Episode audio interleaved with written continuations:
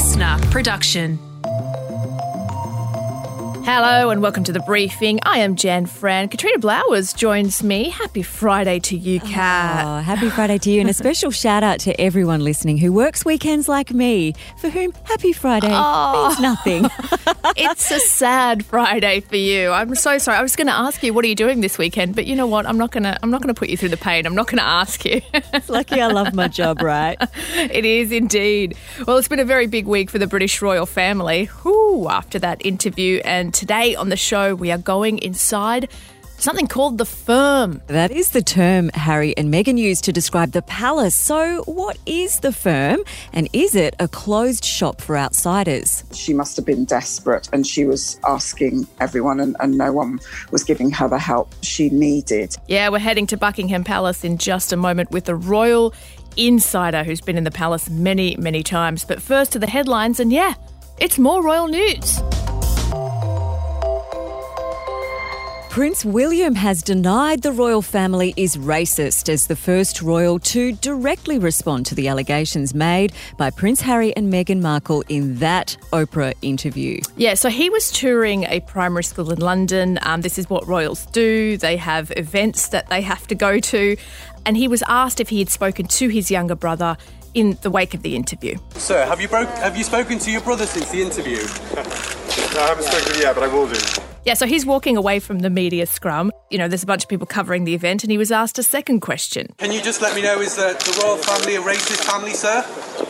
No, we're very much not a racist family. So he would have definitely known going to that event that he was going to be asked about that interview. And both Harry and Meghan claimed in their interview with Oprah this week a member of the royal family who is not the Queen or Prince Philip questioned the skin colour of the couple's son, Archie. Yeah, now the palace has released a statement on this this week. Um, they said that that allegation is going to be looked into, but it's going to be looked into by the family privately, so they won't be launching an investigation into it. I imagine any subsequent events that any royals have coming up, they're just going to want to be getting in and getting out because there's going to be so much press trying to fire questions at them as well. And in their respect, thank goodness for face masks because they're not going to be scrutinised for their facial expressions. But it's interesting, he said, we are very much not a racist family. As you know, no matter what questions are thrown at you, public figures answer them in whichever way they choose. So for him to have such an unequivocal denial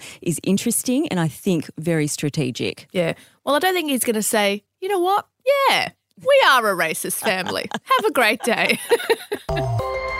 Back home, it looks like we're not going to hit that October vaccination deadline, Kat. Oh, yeah. Health authorities have admitted the federal government's target for a full rollout of coronavirus vaccinations by October is in jeopardy, and some people might even be waiting for a jab into 2022. Yeah, the Health Department Secretary Brendan Murphy told a Senate committee yesterday that the doses won't be able to reach all Australians within that initial time frame they set out. We don't know whether we'll be able to achieve two shots by the end of Well, you October. said the All I'm saying is that with a 12 week interval, it's, Yes, it's going no. to be difficult. Yeah, so I just want to clarify what that 12 week interval is. Initially, the advice was that you needed four weeks between AstraZeneca doses. So you need two doses of this vaccine, four weeks in between. That time frame's been revised to 12 weeks, right? So now if you get your shot in, say, October, your next one won't really be till January anyway. So that's sort of part of what's blown it out there. But look, the federal government has repeatedly said, even uh, up until last week, that everyone in Australia, all adults who wanted it, would be vaccinated by the end of October. But the Australian Medical Association Vice President Chris Moy says pushing it into 2022 isn't the end of the world. if you have one shot, you do get really good protection for the entire 12 weeks anyway. Also, it actually does make it a little bit calmer in terms of having to rush to get people to have two shots quickly. And also, you've got to remember, we've got the flu vaccines to get in, which can't be given at the same time. Yeah, the other thing I think to take into account here, and Brendan Murphy said as much before that um, Senate committee there, is vaccine hoarding. Um, Which, look, I, I've just called it that because let's face it, that does sound like what it is. So earlier this month, the EU blocked 250,000 doses of the AstraZeneca vaccine from coming to Australia because they basically said they hadn't got their promised doses yet. And I think it was maybe the first time that they exercised um, that that power that they bestowed upon themselves. So it's it's going to be an interesting one to see whether or not that happens again to Australia and, and how it will affect us. Mm. We are about to ramp up our local production of AstraZeneca vaccines uh, by the end of March, about a million a week, which is going to be boosted even more. So hopefully we'll have enough here that we can vaccinate everyone without relying on anyone overseas. Well, the military in Myanmar has again opened fire on demonstrators protesting against last month's coup, and they've accused the country's deposed democratic leader, Aung San Suu Kyi, of taking bribes. Yeah, this is compiled um, by, from local media reports that suggest that 10 people were killed in crackdowns on a number of separate protests staged across the country yesterday. Now, authorities have hosted a press conference where a spokesman um, for the military alleged that Miss Suu Kyi had accepted more than $750,000 worth of gold bars from a regional politician. Yeah, quite a claim. The 75 year old remains under house arrest after being arrested at the outset of the coup on February 1. Uh, since then, 60 protesters have been killed. Amnesty International says many killings by the military amounted to what's being called extrajudicial executions. Yeah, it's basically when the government um, well, I mean, when the government kills people without any kind of mandate, any kind of legal process at all. There is also an Australian here who is detained alongside um, Aung San Suu Kyi. He's her economic advisor, a man by the name of Sean Turnell. And I believe it's the first known arrest of a foreign national in Myanmar since the army seized power there. And New South Wales is a bit salty there about the federal government deciding to give tourism funding to Queensland. They certainly are. Uh, the government unveiled a $1.2 billion scheme to subsidise flights to destinations around Australia. Great news for us travellers, including to a number in Queensland to support the domestic tourism industry. But the New South Wales Transport Minister, Andrew Constance, reckons Queensland should not receive the funding because the Palaszczuk government kept its borders closed to other states. I wouldn't be giving too much favouritism to Queensland after their behaviour. Okay. Fair enough, Andrew Constance. That's your opinion, sir. It should be said Queensland did get five locations subsidised, um, which I believe is the most of any state in Australia. New South Wales only had one. And also salty is WA's premier. Yeah, well, because WA only got one uh, destination in Broome subsidised as well. They're calling the scheme unfair. They say they're being punished because of their tough border stance. But that doesn't really stack up if you look at what's happening in Queensland, right? Yeah, no. Well, I mean, if you're being punished, Queensland had a very similar tough border stance. They seem to have been rewarded somewhat. Bit of inconsistency there. I think for this to work, though, there's probably got to be some consistency around borders and border closures um, because right now, obviously, the states control their own borders. There's no national hotspot definition. So a state can decide when something is a hotspot and how to react to that. So that still leaves travellers with a little bit of uncertainty, I think. Absolutely. And Jan, mm. also, given these flights are available from April 1, now we're seeing that vaccine rollout pushed back into next year. How do we know that it's going to be okay for when we book these tickets? Yeah, good question. All right, Kat, let's go to Buckingham Palace. Oh, let's do it.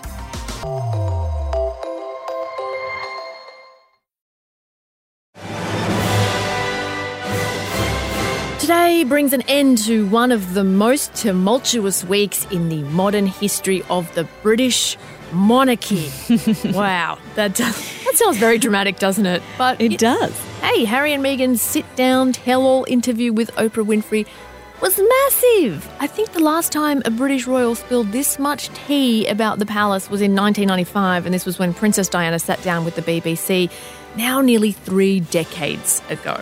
Do you think Mrs. Parker Bowles was a factor in the breakdown of your marriage? Well, there were three of us in this marriage, so it was a bit crowded.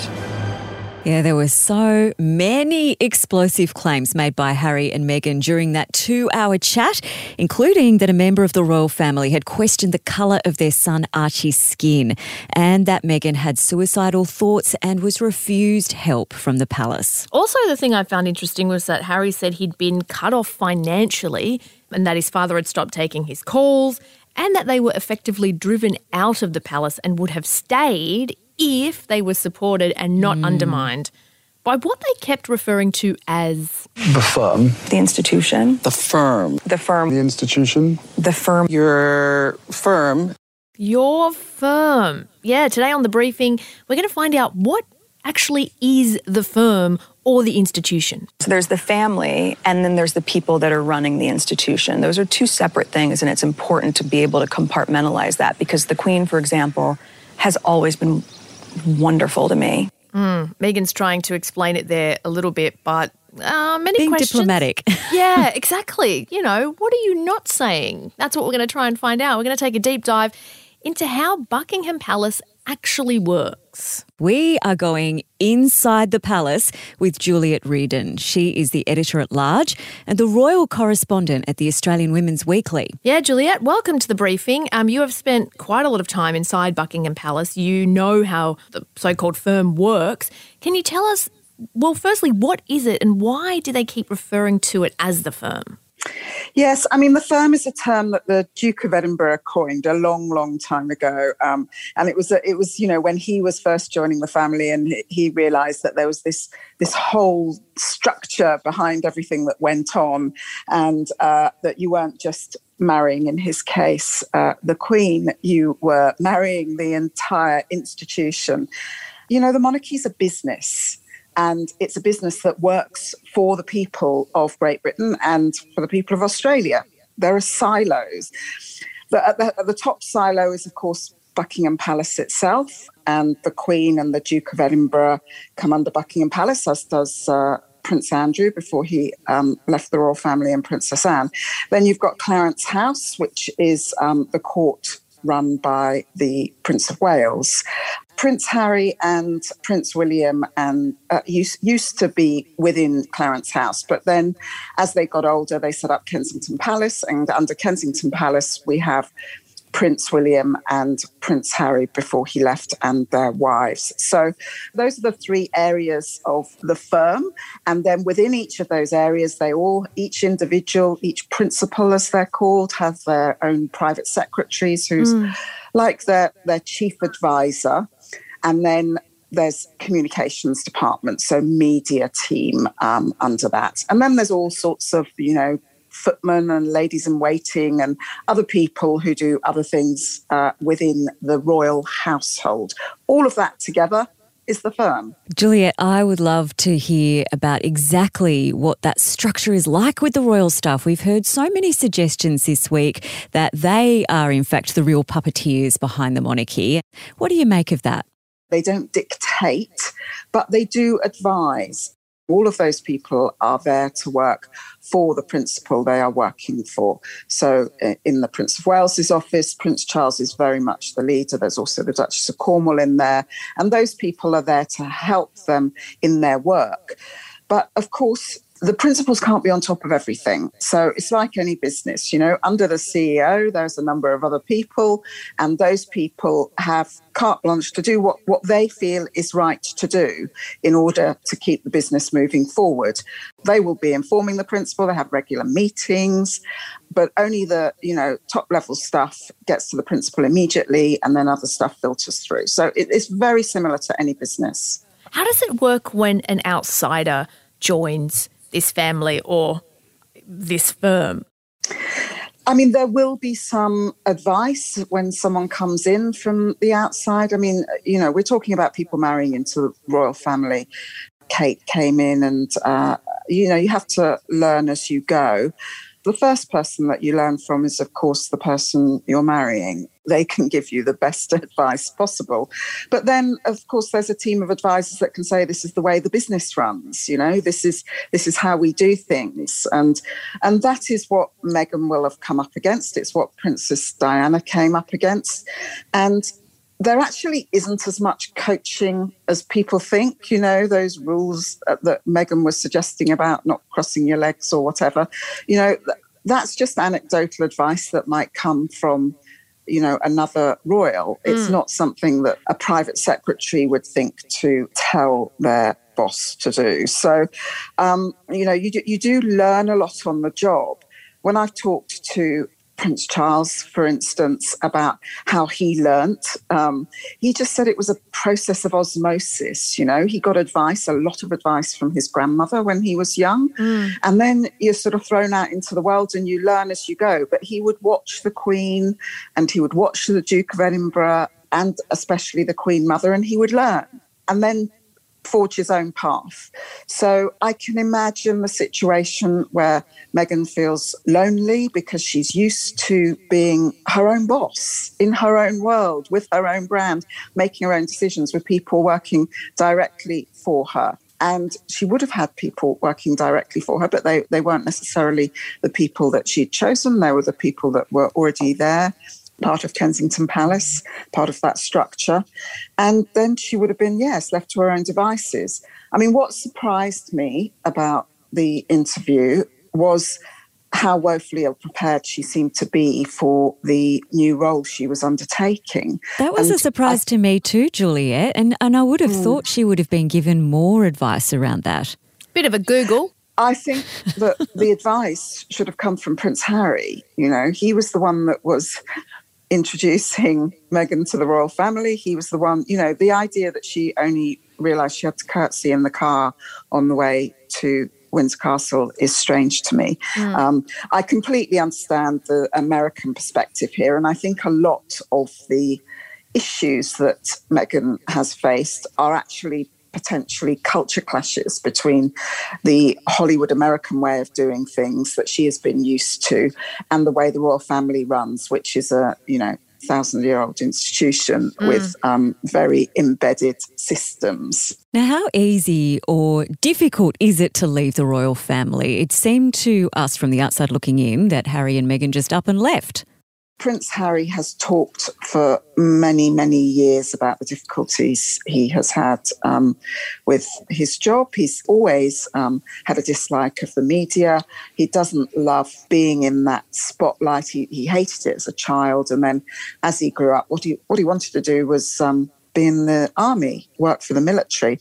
And that's exactly what he did. And then it was the media that kind of forced him out of that job when New Idea magazine here revealed where he was in Afghanistan and it was deemed too dangerous to keep him there too dangerous for his fellow Mm. soldiers. So i mean that was that was a devastating moment for prince harry. That was a moment when the media impacted on his life in a way that uh, was irreparable for him. And those moments cut deep for him. When he married Meghan, and I can imagine the conversations where she might have said, you know, this isn't how I'm used to working, this isn't how it has to be. Let's see if we can find a new way of working here. They didn't manage to find the new way of working with the royal family. They didn't manage to find that compromise that they were hoping to achieve. And so, yes, they Hmm. they chose their own path. And by all accounts, they seem happy in that decision. You know, it seems to have given them the freedom and the platform that they want to move their life and work on. Mm.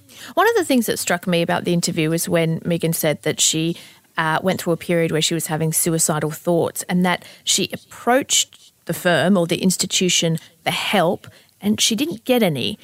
Uh, Who would she have approached for help in that situation? And why do you think it wasn't provided? She said she went to HR. She obviously did not speak to the family directly because Prince Harry told us that. So, you know, I think she possibly should have spoken to her doctor as well. Um, and now I know she said that, that she was advised not to check in to a facility to help her. And I can't imagine how she felt she must have been desperate and she was asking everyone and, and no one was giving her the help she needed you know the queen said in that statement that they, they were unaware of the extent to which harry and meghan were unhappy so i think they will be certainly looking into that Seems like we're at such a moment in time, Juliet. What do you think should happen from here? I think there will be a lot of discussions behind closed doors. I think that the Queen has made it perfectly clear this is a matter for the family. You know, I think we all hope that there's some healing within that family. I think it's unlikely that Harry and Meghan will go back to working for the royal family. that ship has sailed now. But I mean, I'm a bit sad about that, as I think many people are around the world, and I, and I suspect the Queen is also. But nevertheless, you know, they're, they're much loved members of the family. I'm sure we will see them together again. This institution has lasted some very difficult times, and I'm sure they will last through this one. Juliet Rieden there. She's the editor at large and the royal correspondent at the Australian Women's Weekly. Been following royals for many, many decades now. Look, and I guess while she ended on a positive note, what she said was that she thinks the family will survive, but who Mm. knows about the future of that so called firm? I think they are going to need to get with the times. Yeah, a lot of um, drumming up of interest in becoming a republic and abolishing the monarchy. At least that's what I'm seeing on Twitter, which, you know, I do have to remind myself, not the real world. Can't believe everything you see on Twitter. All right, that is it for our show. Well, that is it for the weekday briefing. But of course, coming up, we have the weekend briefing with Jamila Rizvi Jam, what do you got? Tomorrow, I am sitting down to chat with Eddie Perfect, who is an extraordinary writer, singer, performer, composer, children's TV presenter, doer of all things. He's uh, returned to Australia from New York, where he had been writing and composing some pretty big Broadway musicals. And we caught up about COVID, homeschooling, and the future of the arts here in Australia. I love that. Jam, you always get to talk to really good people. That's happening on the weekend. Make sure you tune in. Um, thank you so much for your company this week. I'll catch you next week. Bye.